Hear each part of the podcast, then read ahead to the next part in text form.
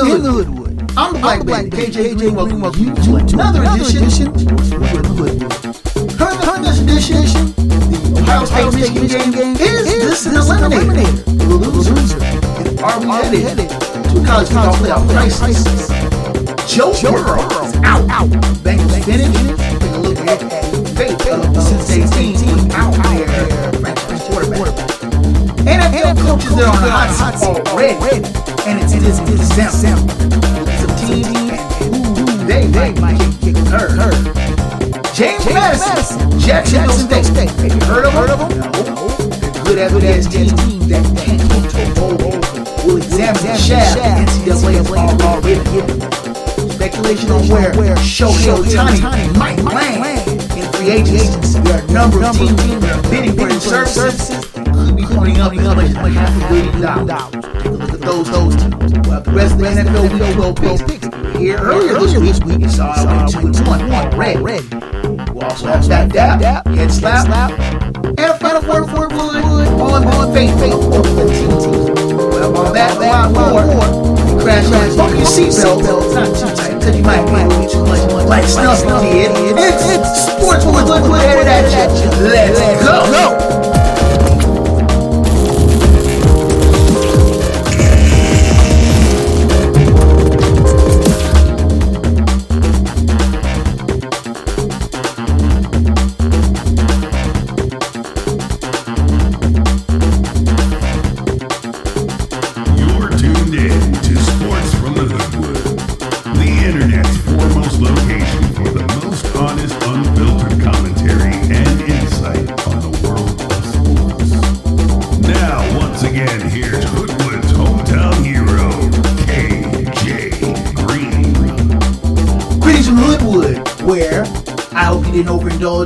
Thanksgiving dinner like the Hoodwood Hound did. He had too much stuffing. Me, I like to keep it light and easy. I'm your man KJ Green. Welcome you back to another edition of Sports from the Hoodwood. And let's right off the top get to one of the biggest stories of the week, if not the year.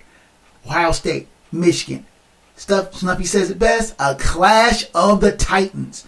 Number two OSU, number three Michigan, going head up for the Big Ten East title and a chance to go to the Big Ten Championship in Indianapolis next week to more or less beat around Iowa and ascend to the college football playoff. Is this an eliminator game? Like last year when these two teams, then ranked two and three, faced off in Columbus, Michigan pulling the win and, and more or less laying a path to the college football playoff, even though they did lose in the semifinal to Texas Christian. But they got to the playoff, more or less laid out a path as Big Ten champs. Ohio State, using that as their only loss of the season, had enough chops and cred to be able to take the number four slot, where they would face Georgia, losing in a dramatic game on New Year's Eve. That being said, are we seeing this scenario happen again? Unlike last year, when you had a bunch of teams kind of fall out of the, uh, the picture, and you had a lot of one-loss teams hanging around trying to get the scraps left. Everybody knew Georgia was the number one team, unbeaten. They were not. They were unquestioned going to the CFP. Two, three, and four were still a question. This year, the field's a little bit more crisper, a little less murky. You have Florida State, you have Washington, you have those teams waiting in the wings. Ohio State and Michigan may very well be an eliminator game. The late John Saunders used to say the regular season was the playoff. I hardly disagree with him, but I still say games like this still mean a lot. The Ohio State Michigan winner in Ann Arbor will undoubtedly have an inside path to the college football playoff. It's easy to point out that the team that wins this game will remain undefeated and will have legitimate creds and chops to be able to ascend to the college football playoff, provided that they win their uh, Big Ten championship game against Iowa, which I won't say is a foregone conclusion, but Iowa's allergic to offense. And if a team can score 17 points, they're going to be pretty good to go against Iowa. I still think that whoever wins this game on Saturday will ascend to the college football playoff as the Big Ten champ. Now, the loser of this team will have to go pretty much sit in purgatory and wait. Will the Pac 12 championship shake things out? Will the ACC championship shake things out? Will there be a one loss Texas team still waiting in the wings, hoping to get their shot? I still don't think the Big 12 champ will have a, have a legitimate path to the college football playoff, especially if you have Washington and Florida State go undefeated. Now, Florida State's path is a little bit harder, with their quarterback Jordan Travis suffering a lower leg injury and out for the rest of the season. Florida State was punished by the CFP, pushing them down to five, so now they're on the outside looking in. But you have these two teams again in the Big Ten. State having dominated the series in the 20th, 21st century, but Michigan has won the last two. And as I said before, both teams, like last year, are ranked two and three in the college football playoff. There are more teams ready to step into the breach, as I've stated. And it just seems like the picture's a little bit more clear this year, or I should say more focused, with more teams ready to step in. There's a lot less murkiness. Now, if there's losses that come up this week and next week, with a lot of rivalry games going on this week and championship games going on next week, things could get a lot more more uh, grimier or murkier. It's going to be pretty pretty uh, more defined when we get together next week to look at the CFP. But things still have a way of getting crazy, and you never know what's going to happen. Next year, this won't even be a crisis because you'll have 12 teams, as the Hoodwood has long advocated that there should be. Now you're going to be worried about placement and who gets the first round buys and who gets home games. It's going to be a lot more easier to pick out 12 teams than to eliminate just down to four because you're going to have a one deserving team that's going to get left out. But with the playoff expanding to 12 teams next year, it's going to be a lot more easier to pick out. But for now, you still got the chaos. Just stay tuned.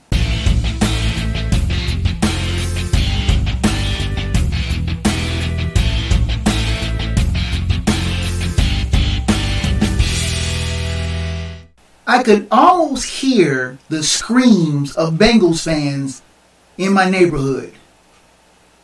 Joe Burrow walking out with wincing, looking like he was hurt. His right wrist grimacing with every throw. Then walking off the field at M&T Bank Stadium toward the tunnel.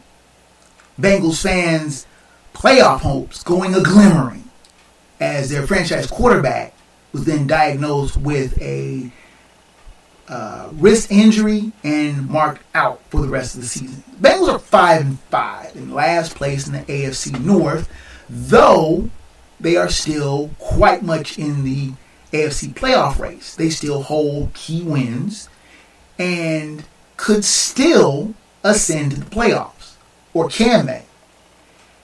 Looking at the Bengals schedule, it is absolutely brutal. They still have their nemesis, the Steelers, to play twice.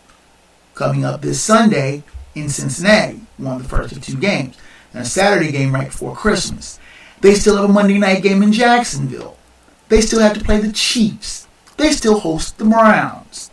They have a fairly tough road game in Indianapolis. They have the Vikings still to visit in the middle of, December. As I like to say, good luck. You're gonna need it. The team and, and, and collectively has struggled without their their uh, franchise quarterback. The Bengals have only been two and five in games since 2020 that Burrow hasn't started. And they are not averaging a lot of points. Their offense has been more or less neutralized. Add in the factor that teams are going to be doubling up on Ja'Marr Chase because Tee Higgins will be missing his third game in a row. The Bengals defense, long regarded as a team that would feast on takeaways and stops under Lou Anarumo, who is probably going to get a head coaching job of his own, has struggled. Players like DJ Turner and Dax Hill, they've shown glimmers and glimpses of, of, of fine play. Cats like Trey Hendrickson, making great stops.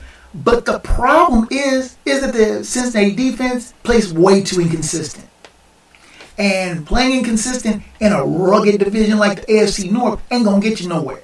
That Coke and a smile might get you a little bit further, but with teams like the Ravens, who have already swept the Bengals, the Browns already holding a, a, a win against them after the Bengals' sorry Week One performance in Cleveland.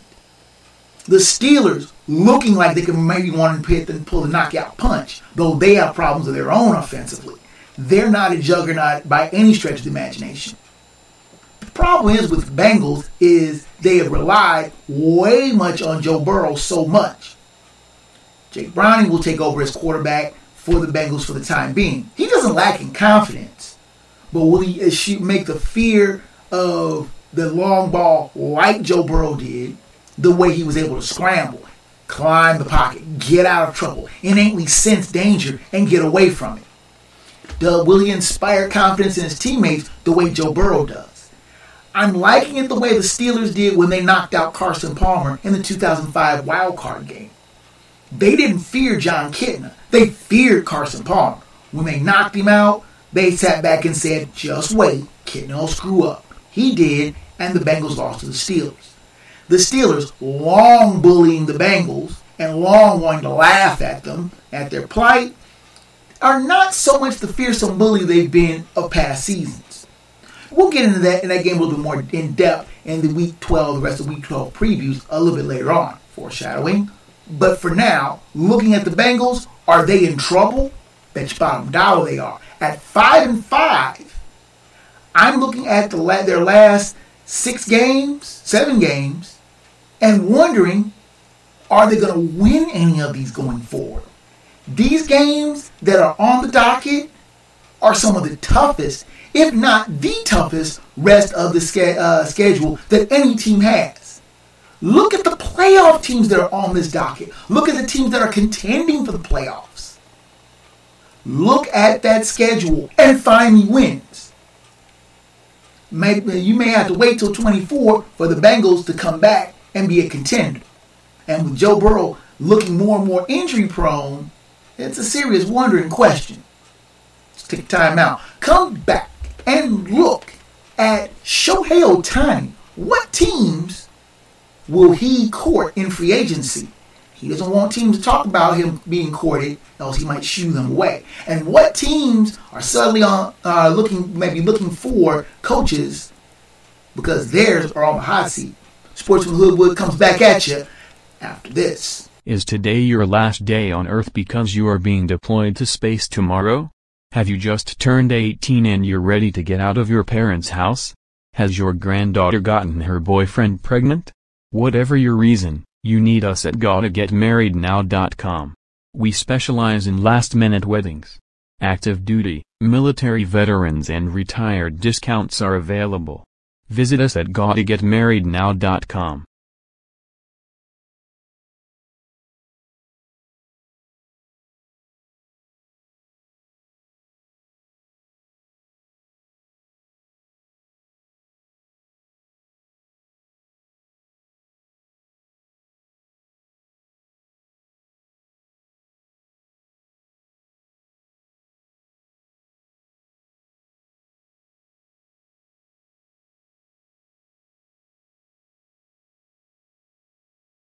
You're tuned in to Sports from the Hoodwood, the internet's premier destination for no nonsense commentary, thorough analysis, and logical insight on the world of sports.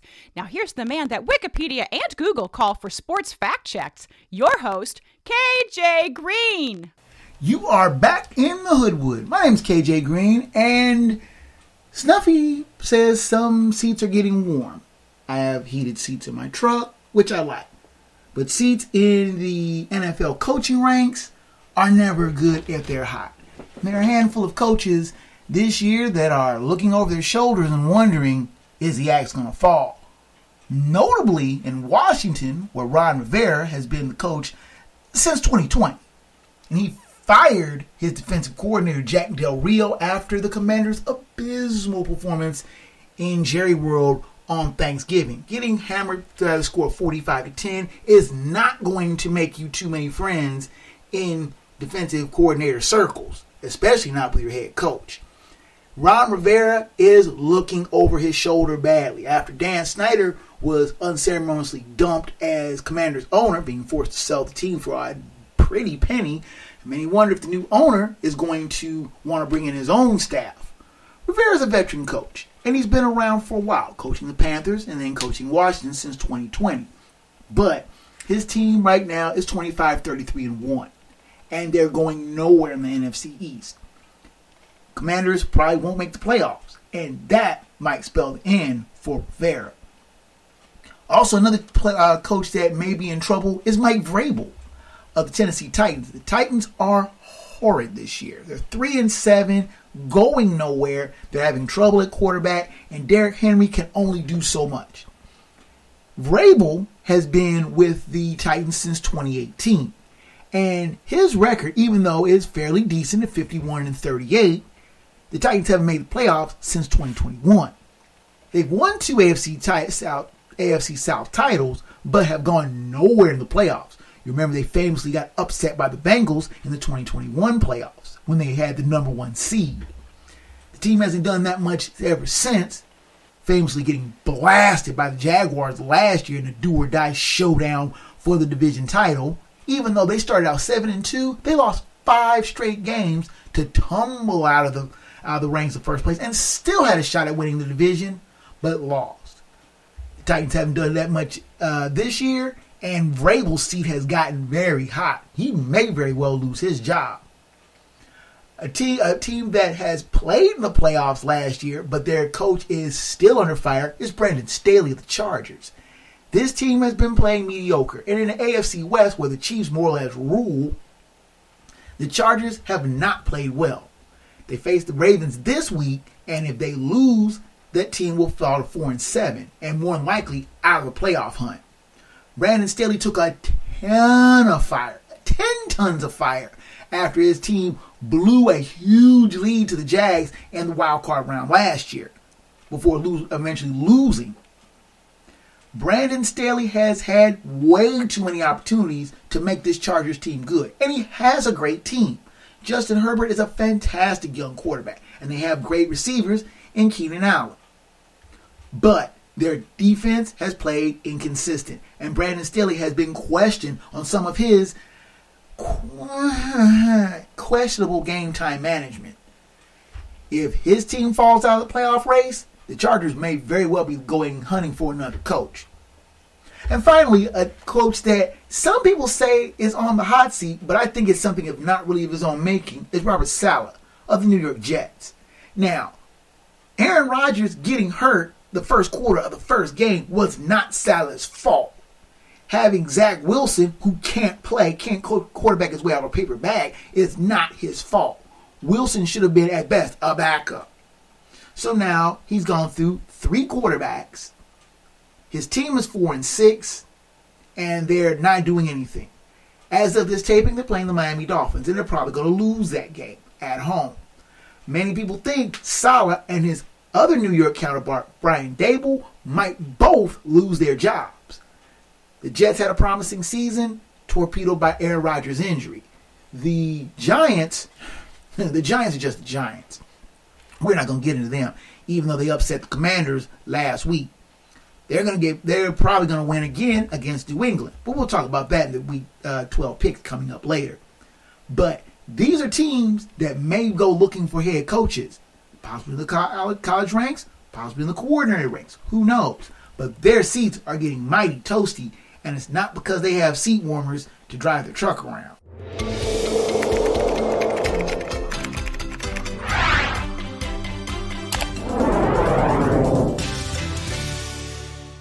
Now, it's no real big secret or surprise that Shohei Ohtani of once of the Los Angeles Angels is going to get paid. And when I mean paid, I mean stupid paid. Snuffy says it best when he says $500 million will pay buy a lot of bones, buy a lot of anything.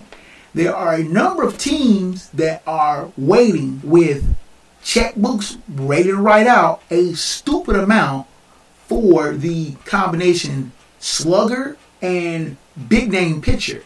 Now, Ohtani has had Tommy John surgery. on his pitching elbow. So he's gonna not gonna be able to pitch at least for a year.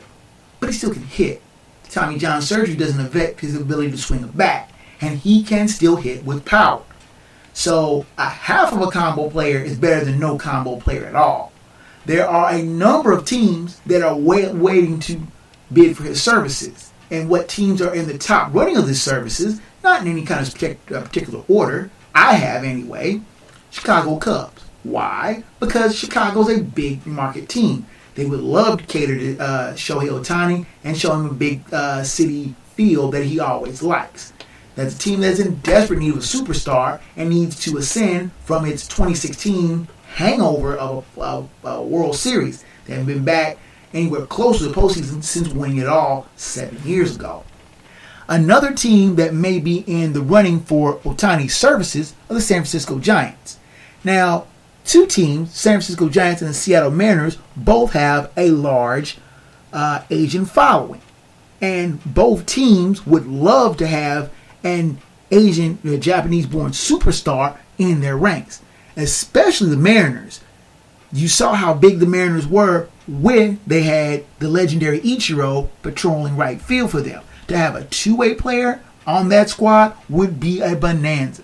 Both in San Francisco and, and Seattle would both encumber large uh, Asian American followings if they were able to land the Japanese superstar.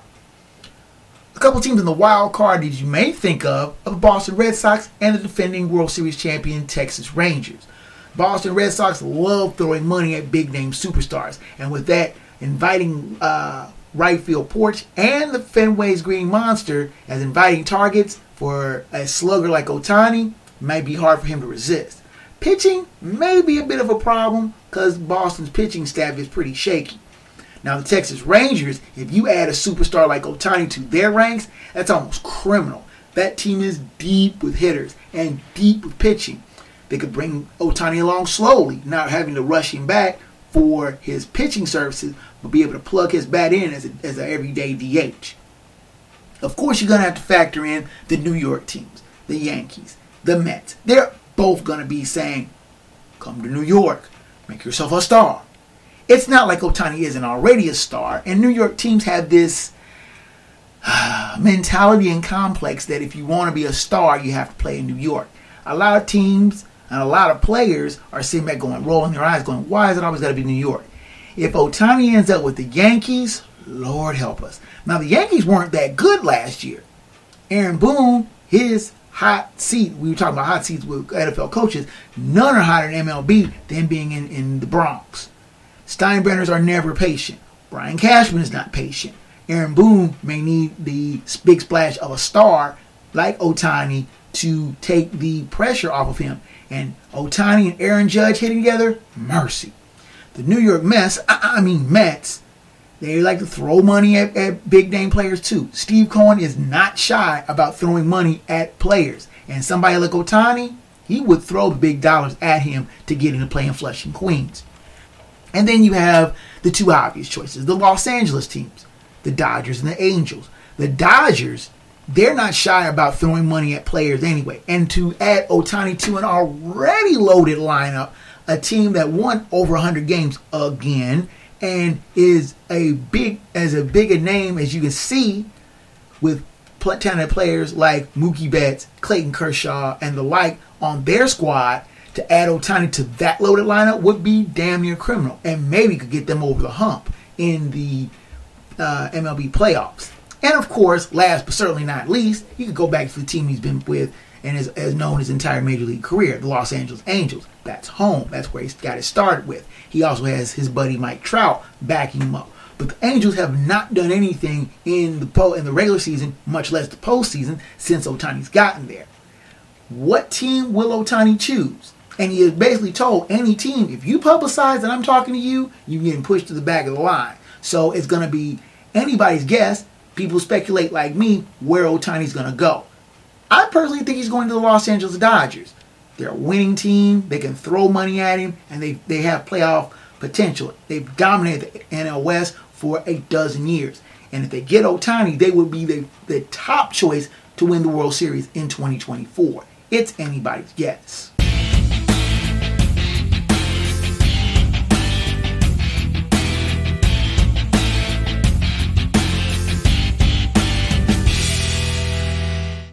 I'm all about justice in the Hoodwood. So is Snuffy. And he wants justice for Jacksonville State and James Madison. And you go, who? Who are these teams? Probably the two best Division One teams that you probably are not paying attention to, and probably two of the teams that are probably two of the quietly best, I say better teams in D1. Now, both of them have ascended from the FCS ranks and have made the leap in a spectacular fashion. Think of Appalachian State when they uh, jump ranks into the Sun Belt Conference after getting some notoriety after beating Michigan in 2007 at the Big House. James Madison is 10 and 1. That's not a misprint, folks. They are 10 and 1 and they just lost their first game. They had ESPN game day in Harrisonburg, Virginia, and before a packed house. And they lost in overtime to Appalachian State. Hmm, when have we heard that that that name before? But it's not like James Madison has been playing okey dokes and cookies. They went to Charlottesville and beat Virginia. In Virginia, beat them by a point. They've beaten teams like UConn. Well, anybody can beat UConn. I can fall out my sleep, fall out of bed, at two in the morning beat UConn. But that's neither here nor there. The Dukes are ten and one, and they can't go to. They can't even go to the Sun Belt Championship game, where I'm pretty sure they would wax Troy. They did it. They've already beaten them this year, and beat them at Troy. Hmm. They have Coastal Carolina uh, Saturday afternoon in Conway, and that's going to be pretty much their bowl game because after this game they can't go to a bowl game. Why is that? Why does the NCAA have to punish a team because they've made the jump from FCS to FBS? Now, I've heard the argument that they try to keep a team, you know, who's not ready to make the jump, make them wait a couple years for bowl eligibility, but why? I can understand keeping them, you know, from reaping all the profits, you know, from making the jump, you know, making a jump to a bigger conference, not getting all the TV money. I can understand that, kind of a probationary period. But why are you keeping a team from getting a bowl game and getting financial reward? Reward these kids for such a great season. Same thing's happening in Jacksonville State. Not Jacksonville, Florida. Jacksonville State is an actually, actually a school in Alabama. They're playing in Conference USA, and you might have heard their of their coach, guy by the name of Rich Rodriguez. He's still in this league? Yeah. Jacksonville is in Jacksonville State is actually in Jacksonville, Alabama. And they're in the Sun Belt Conference. And they have went eight and three. They have won notable big games over teams like Eastern Michigan, uh, UTEP, and they're going to be playing New Mexico State in Las Cruces this coming Saturday. And New Mexico State is going to the Conference USA title game against Liberty. Now, one of the, the Jacksonville State's three losses was at Liberty. They played, so I beg your pardon, they played against Liberty in Jacksonville, Alabama. They lost 31 to 13. But Jacksonville State is in their first year of FBS. James Madison is their second. Why can't and, and, and there's somebody put up a proposal, and it would be perfectly legal, and NCAA couldn't do anything about it. If you play a game in Hawaii, that is considered an exempt game. It doesn't count against the 11 or 12 games that you play in a regular season. Play a game in two weeks in Hawaii. Jacksonville State against James Madison in Hawaii. NCAA can't do anything about it because it's in Hawaii. Hawaii could sponsor the game, get a bit, get a cut of the profits, and everybody's happy. You get you send these two teams, deserving kids, to play in an exotic place, and they're playing a worthy opponent. You don't have the uh, other bowl teams whining that somebody took their spot because they're playing each other. Let them play one another and have a really good time. And I bet you it'd be probably a better game than some of these bowl games. Why not? Tell me a reason why these two deserving schools should not get a fair shake and a fair shot at a bowl. Somebody make it make sense. Explain it to me like I'm a five year old. I've been asking that plenty of times. The NCAA. Do right by these two schools. Do right. For once in y'all damn life, do right by somebody. You're too busy catering to these big schools, and you got these small schools, deserving schools that could use that national exposure. What are you afraid of? Answer me that question. Let's take time out. Come back with week 12 of the NFL docket. Let's see if we can keep this pretty decent streak of wins going with picks. We'll take a look at them. Sportsman Hoodwood comes back at you after this. I'm actor Rajim A. Gross. Some of the studios would like to scan our images and only pay us for one day's worth of work and be able to use our likenesses, our voices, our mannerisms as computer generated characters, not only in the movie that we might be filming in, but in all future films as well. That's not fair. And I thank the SAG board members that are fighting for my rights as an actor to work on a union film. So I just want to say, standing in complete solidarity with everyone. Thank you.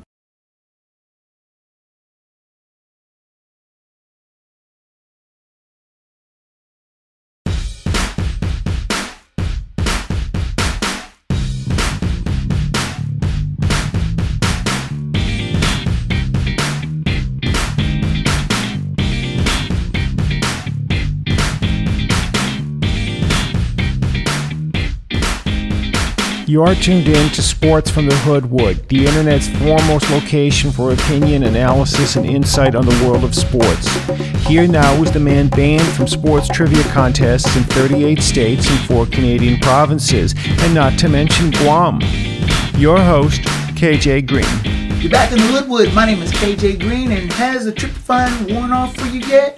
Me, myself, ate a little bit of turkey before going to bed and slept like a baby. Many people are still getting over their post Thanksgiving haze. I didn't imbibe as much because I've been hard at work getting these picks cooked up for you. I went two and one on Thanksgiving. No thanks to you, Lions. And the numbers are not being counted on the tote board behind me. And as usual, the odds are being provided by ESPN for comparison and entertainment purposes only. The picks here for your review, approval, and perusal. If you bet the lines and lose your shopping money, that's on you. I have no extra money to spare you.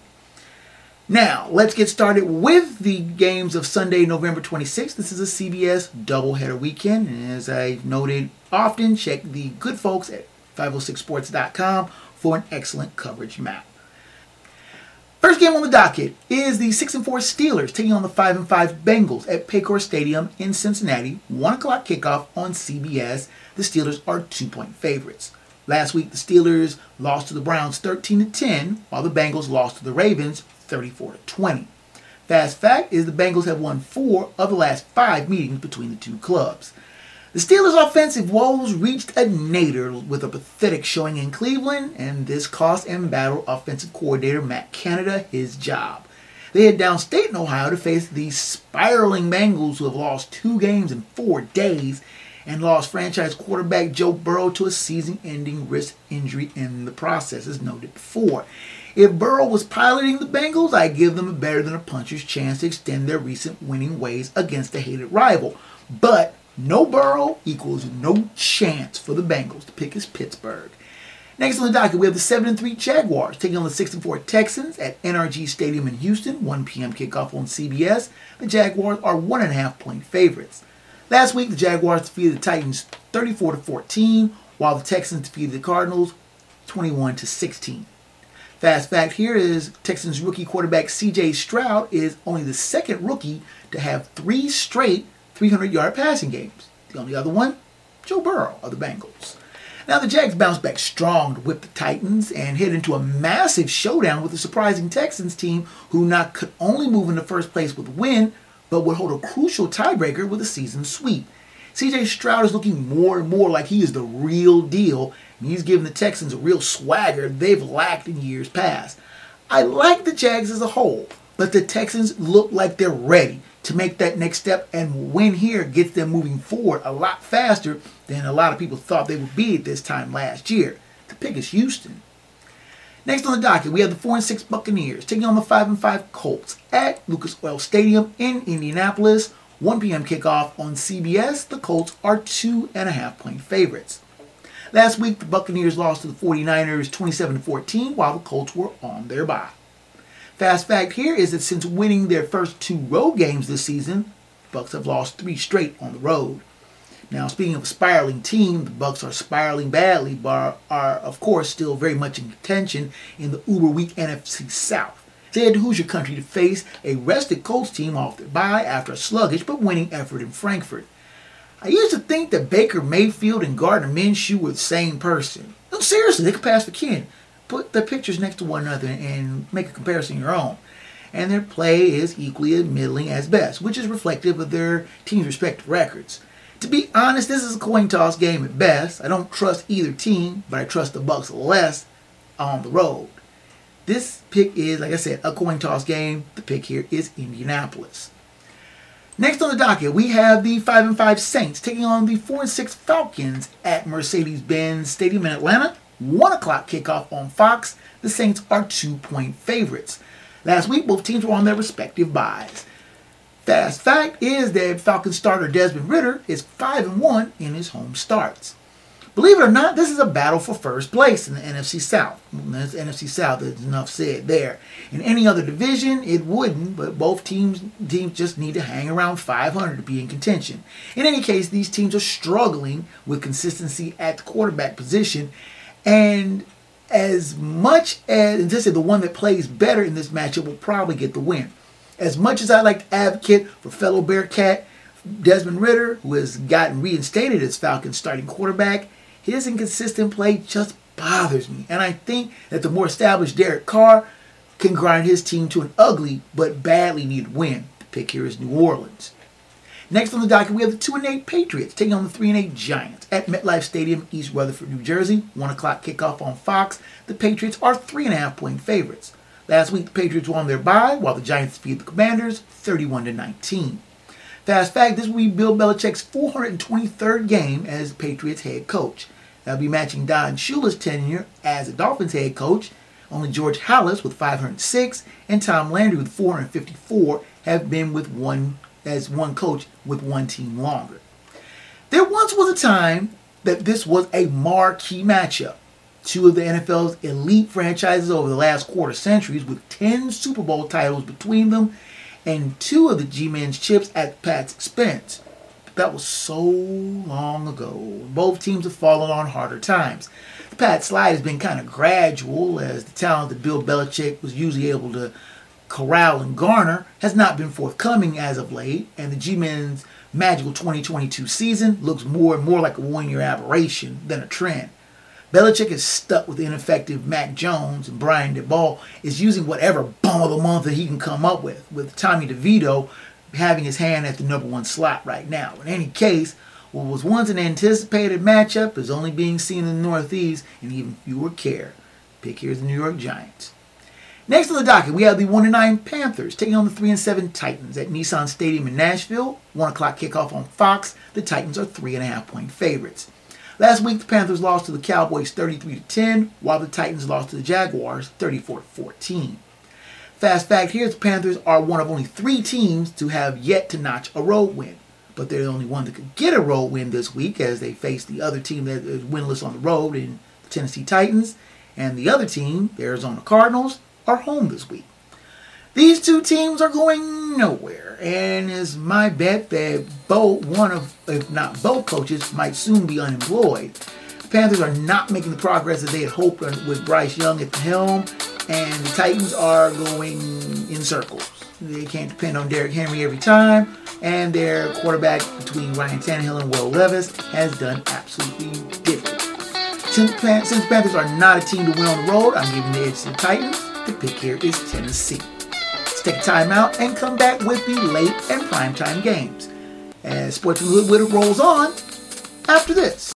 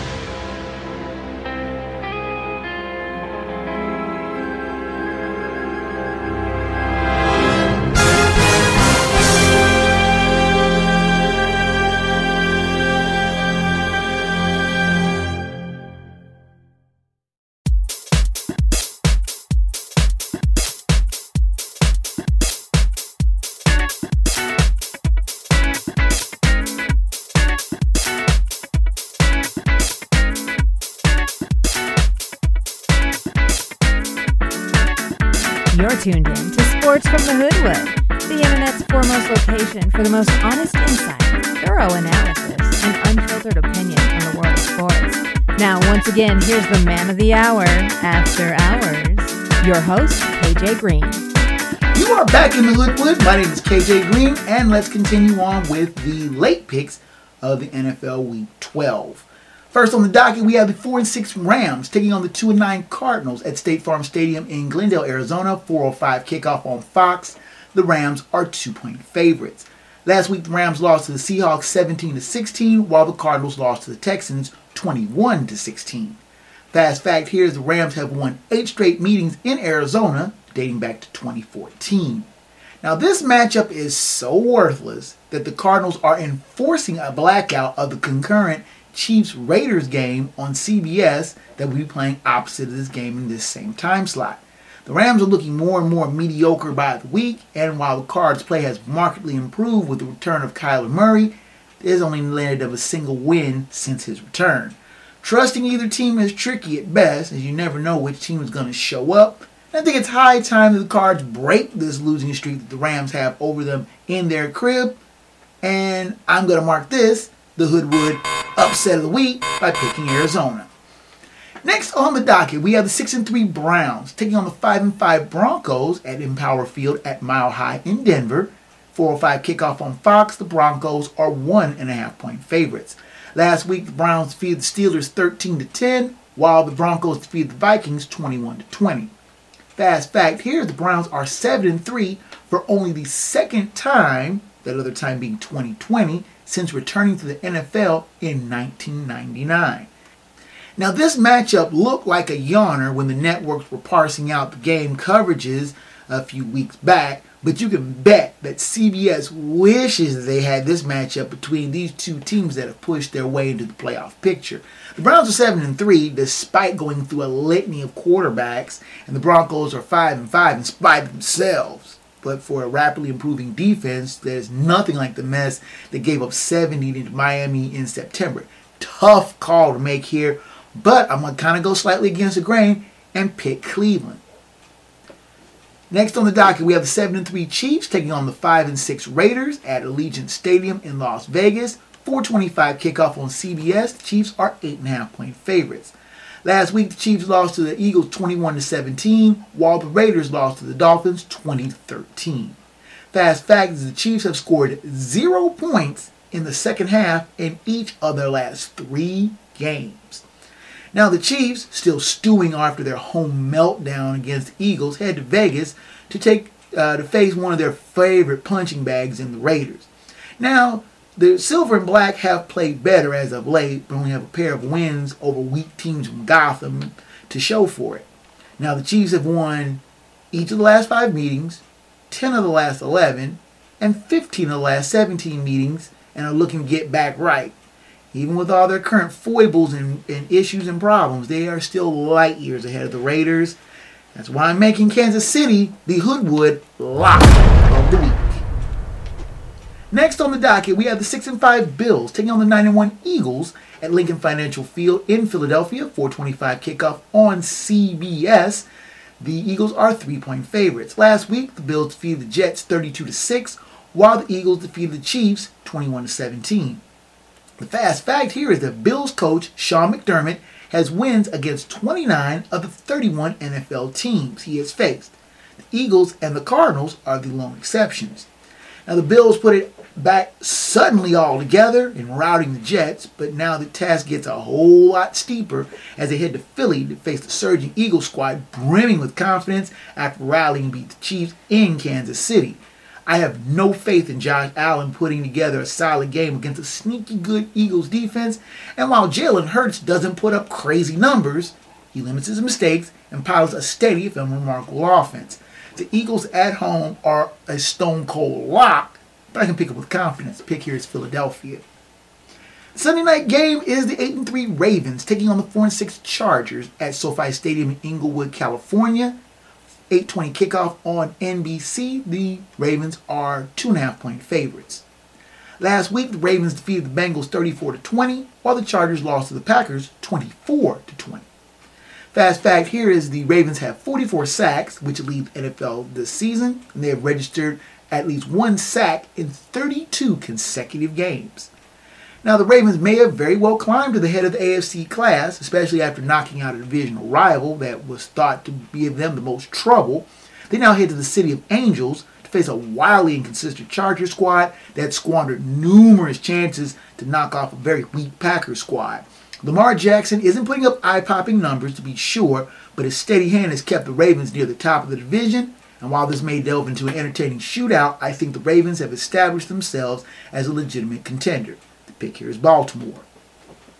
Turning to the Monday night game, we have the 3 and 8 Bears taking on the 6 and 5 Vikings at US Bank Stadium in Minneapolis, 8:15 kickoff on both ABC and ESPN.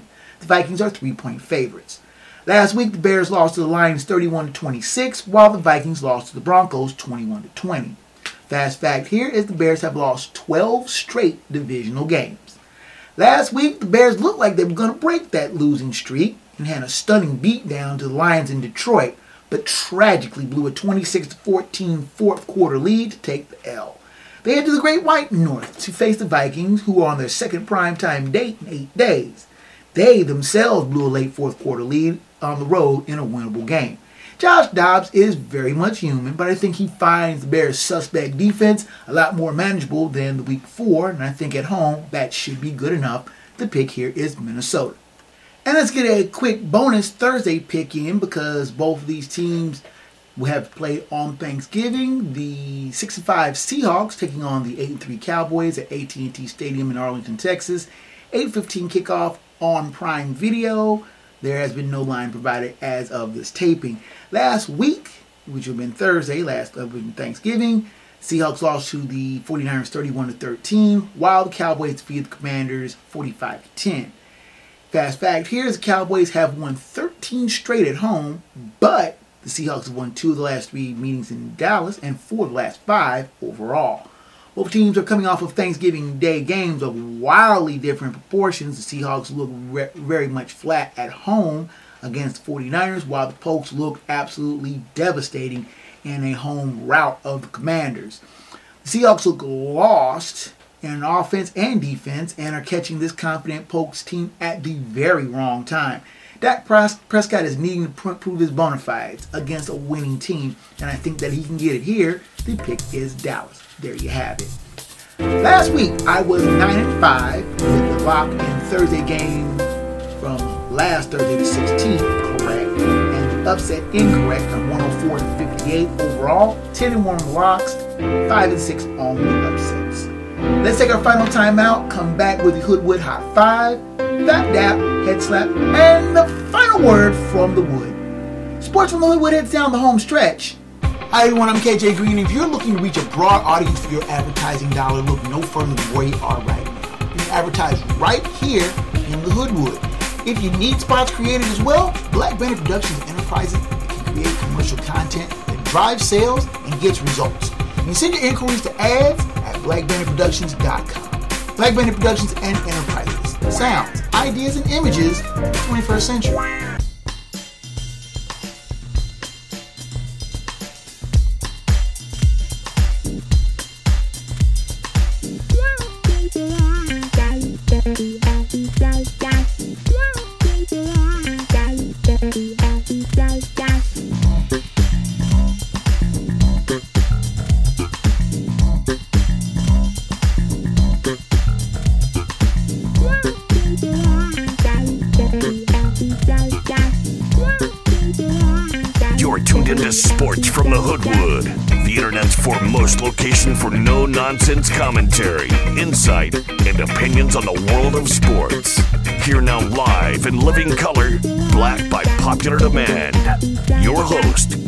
Green. Rounding third and headed for home here in the Hoodwood, we'll finish up strong with the Hoodwood High Five, Phat Dap and Head Slap, and the final word from the Wood. Let's look at the Hoodwood High Five, which is the top five teams based on the Hoodwood Power Index. I can't tell you what that is. If I did, I have to kill you, and I like you too much. Just five teams that I think are the best in the country, not necessarily the CFP five. Let's just rank them from five to one. Starting at number five is the Florida State Seminoles, who are 11 and 0, 8 0 in the ACC. Last week they were fourth ranked.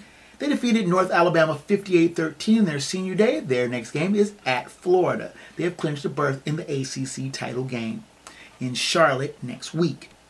The fourth ranked team is the Washington Huskies, who are 11 0, 8 0 in the Pac 12. They were ranked last week number five. They defeated Oregon State 22 20. Their next game is the Apple Cup against Washington State. They have also clinched a Pac 12 title game berth in Las Vegas next week. The number three ranked team, down from number one, is the Michigan Wolverines, who are 11 0, 8 0 in the Big Ten. They defeated Maryland 31 24 for their 1000th program win. Their next game is against Ohio State. The Buckeyes are the second ranked team in our Hoodwood Power Index top five. They are also 8 0 in the Big Ten, 11 0 overall. They were ranked third last week and they defeated Minnesota 37 3. Their next game is, of course, at Michigan. The winner of this game clinches the Big Ten East and will play in the Big Ten title game in Indianapolis next week against Iowa. The number one team in the Hoodwood Hot Five is the Georgia Bulldogs, who are 11 0, 8 0 in the SEC. They were ranked second last week. They defeated Tennessee 38 to 10. Their next game is at Georgia Tech in Atlanta. They will stay in Atlanta for the next week's SEC title game berth against Alabama. And there you have it. That's my hot five. What's yours?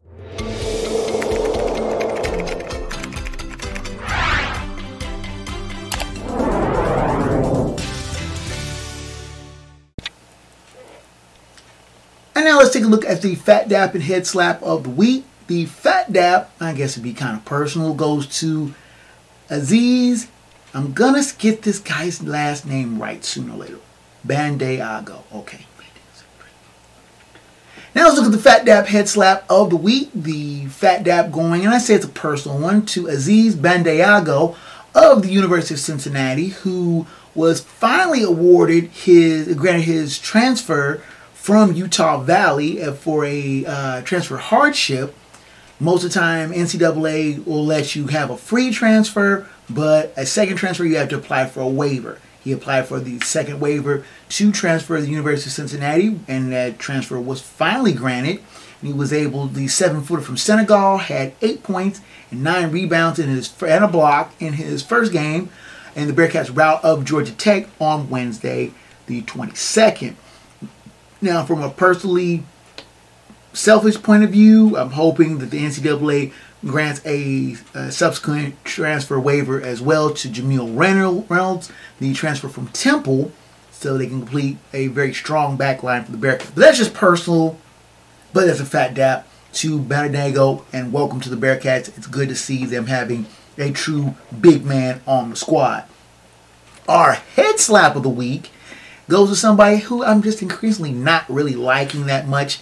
Dave Portnoy of Barstool Sports. He's the head poobah at that site, and he whined that he intends to sue the Cincinnati Bengals for the $100,000 that he lost betting on the Bengals Ravens game because Joe Burrow was not known to be hurt as he initially let on, that he had a problem with his wrist and he aggravated that injury and, and subsequently was knocked out for the season. Nobody told you to bet that much money on a game there, Portnoy. Why you throw that kind of money around is beyond me. If you ain't got it afford, you can't afford to lose it, don't bet it. It's as simple as that. Without further ado, let's move on to the final word from the wood.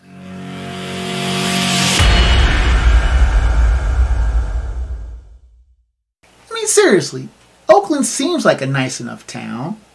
More blue collar than its fellow Bay Area neighbor San Francisco, a lot less bougie than its down Bay neighbors in San Jose and Santa Clara.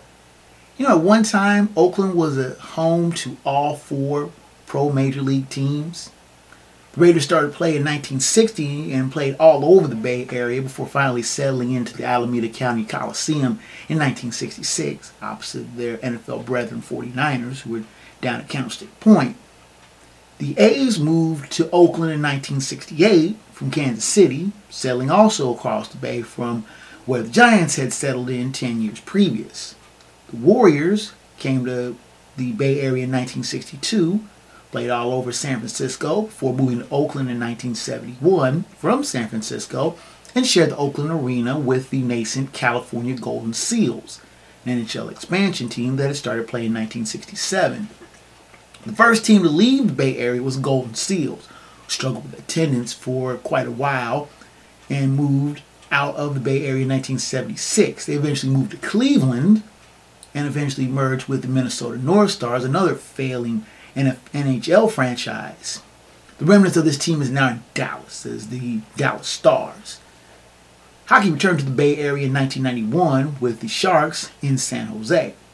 Now, the Raiders left after the 1981 season as their Svengali owner Al Davis fought Oakland officials incessantly, then abruptly moved the team to Los Angeles in 1982, where they played 12 years in the City of Angels before moving back to Oakland in 1995. Alameda County Coliseum was renovated to add more seats to the chagrin of the A's, who derisively called the additional seats Mount Davis, as it closed off the breathtaking view of the Oakland Hills in the background. Ironically, after these seats were built, the Raiders tarped them off, citing the now obsolete NFL blackout rules, which reduced the stadium capacity from 63,132 to 53,286, less the chances of game being blacked out in the Oakland area. The Raiders then moved again in 2020 to Las Vegas after that city built a billion dollar playpen, Allegiant Stadium. The Warriors played in the Oakland Arena as the Golden State Warriors, winning titles there in 1975, 2015, 2017, and 2018, and was long regarded as one of the louder arenas in the NBA, though it lacked some of the luxury amenities that the Dubs wanted. They eventually moved back across the bay to the Chase Center in the San Francisco's Mission Bay neighborhood. That left the A's, who were the last long-standing team to call Oakland home. They survived the ownership of the cheapskate Charlie family, though they won three World Series in Oakland, kicking off a five-year golden age of Oakland sports, where the Warriors won titles in 1975 and the Raiders won the Super Bowl in 1976, bringing a total of five championships to the East Bay between 1972 and 1977. They then thrived over the under the stewardship of the Haas family, where the Bash brothers played the pack houses from the 1987 to 92 seasons, winning three AL pennants and a World Series in 1989. They revived under the Moneyball regime of the early 2000s, and as recently as 2020, made the playoffs. But now this team is moving, following the Raiders to Vegas. Vegas. The MLB owners approved the move last week, and the team will take residence there in 2028. Seriously. The A's lease at the Coliseum runs through next year, but there is no suitable venue for the A's play in Vegas. The Raiders don't want them to play in Allegiant Stadium, and the Giants don't want them to play in their facility in San Francisco. The A's owner, John Fisher, seems to take a page from the fictional owner of the Cleveland Indians from the movie Major League, make the team bad enough to stay uh, keep fans away and prompt a move. The A's lost 102 games last year, then increased ticket prices, and then doubled season ticket holder prices. Can you imagine being an A's season ticket holder right now? The result, the A's lost 112 games and drew only 832,000 fans in 2023, a year that Major League Baseball set attendance records. The A's were the only team in Major League Baseball to not draw 1 million fans, and all but five teams in the major leagues had double the Oakland A's attendance. In any case, Fisher cited this as a primary reason to move the A's out of Oakland, but you already know what the game plan is. He reaps a couple of years of, you know, takes a financial hit for a couple of years, then moves to Vegas, reaps big profits, and then you try that again. But you already know what the game plan is. Fisher holds on to the A's and takes a financial hit for now. Then, when the team moves to Vegas, he reaps a couple years of big profits, then sells the team at a near record uh, profit. And meanwhile, the good people of Oakland, who supported the A's through many a lean year, kept the fires burning for the Raiders, gave the Dubs an intimidating home court advantage, are left orphaned in pro sports altogether. It leaves the question still to be answered. What did Oakland deserve? Try it again. It leaves the question still begging to be answered. What did Oakland do to deserve this? And that is the final word from the wood.